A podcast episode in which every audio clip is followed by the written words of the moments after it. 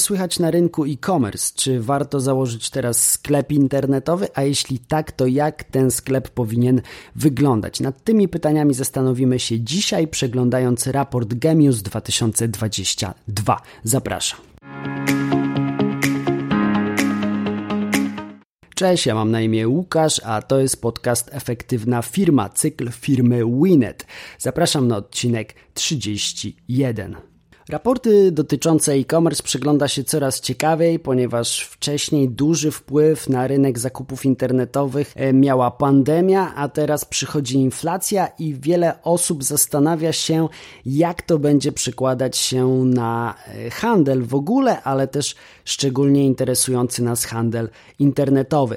Pierwszy raz właśnie w tej dziesiątej edycji raportu Gemius e, pojawiło się pytanie o inflację. Dane do tego raportu zbierano na początku czerwca tego roku. Udział w nim wzięło ponad 1500 respondentów. Jeśli chodzi o te ogólne statystyki, są one niezmienne co do roku poprzedniego, bo 77% internautów deklaruje, że robi zakupy online.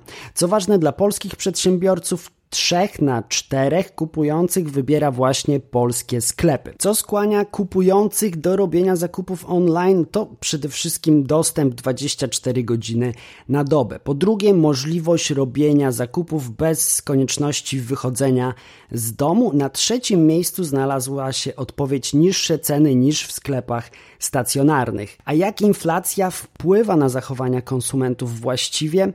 Odpowiedzi były takie: 58% y, kupujących deklaruje, że będzie kupować tyle samo co przed okresem inflacji. 28% deklaruje, że będzie kupować mniej. 14% stwierdziło, że będzie nawet kupować więcej niż przez ostatnie miesiące. Przejdźmy teraz do dostaw. Jeśli chodzi o dostawy, wciąż królują paczkomaty. 81% respondentów odpowiada, że właśnie ta forma dostawy jest dla nich najbardziej atrakcyjna. 43% wybiera dostawy kurierem do domu lub pracy, 17% zaś dostawy do punktu partnerskiego, czyli na przykład kiosku czy stacji benzynowej. Co ważne, niemal połowa kupujących bierze pod uwagę kwestie związane z ochroną środowiska podczas wyboru e, dostawy i formy zwrotu. W kontekście płatności e, sytuacja wygląda następująco. 70% e, respondentów wybiera szybki przelew przez serwis płatności, czyli na przykład przelewy 24. 58% płatność Blik to dla nich najlepsza forma płacenia za zakupy e, w internecie. Najmniej popularne są wciąż płatności SMS i te realizowane przez kod QR. Niezmiennie ważną kwestią są urządzenia, z których korzystają kupujący przez internet. Tutaj po raz pierwszy na szczycie znalazły się smartfony. 75% respondentów korzysta właśnie z tego urządzenia, żeby robić zakupy online, ale warto tutaj wspomnieć, 80% napotkało trudności związane e, z robieniem takich zakupów. Często jest to związane z tym, że nie każdy sklep internetowy jest przystosowany do różnych szerokości ekranu i w niektórych przypadkach możemy napotkać na problem podczas robienia zakupów. Dlatego ważne, żeby każdy sklep internetowy był responsywny.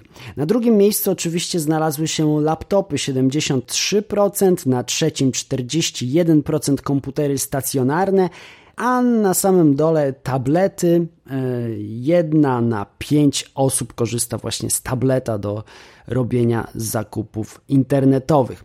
Raport Gemius mówi też o tym, na co zwracają uwagę użytkownicy internetowi. Na pytanie, dlaczego użytkownicy wybierają dany sklep, padały najczęściej takie odpowiedzi. Po pierwsze, atrakcyjne ceny, po drugie, niski koszt dostawy, po trzecie, pozytywne wcześniejsze doświadczenia związane z zakupami w danym sklepie. A co wpływa na zaufanie do danego sklepu. Po pierwsze, opinie o sklepie, opinie, które można przeczytać w internecie lub po prostu usłyszeć od kogoś znajomego. Po drugie, możliwość płatności przy odbiorze, a po trzecie, czytelna informacja o zwrotach i reklamacjach dostępna na stronie sklepu. Najnowszy raport Gemius pokazuje, że odsetek internautów kupujących w sieci ustabilizował się.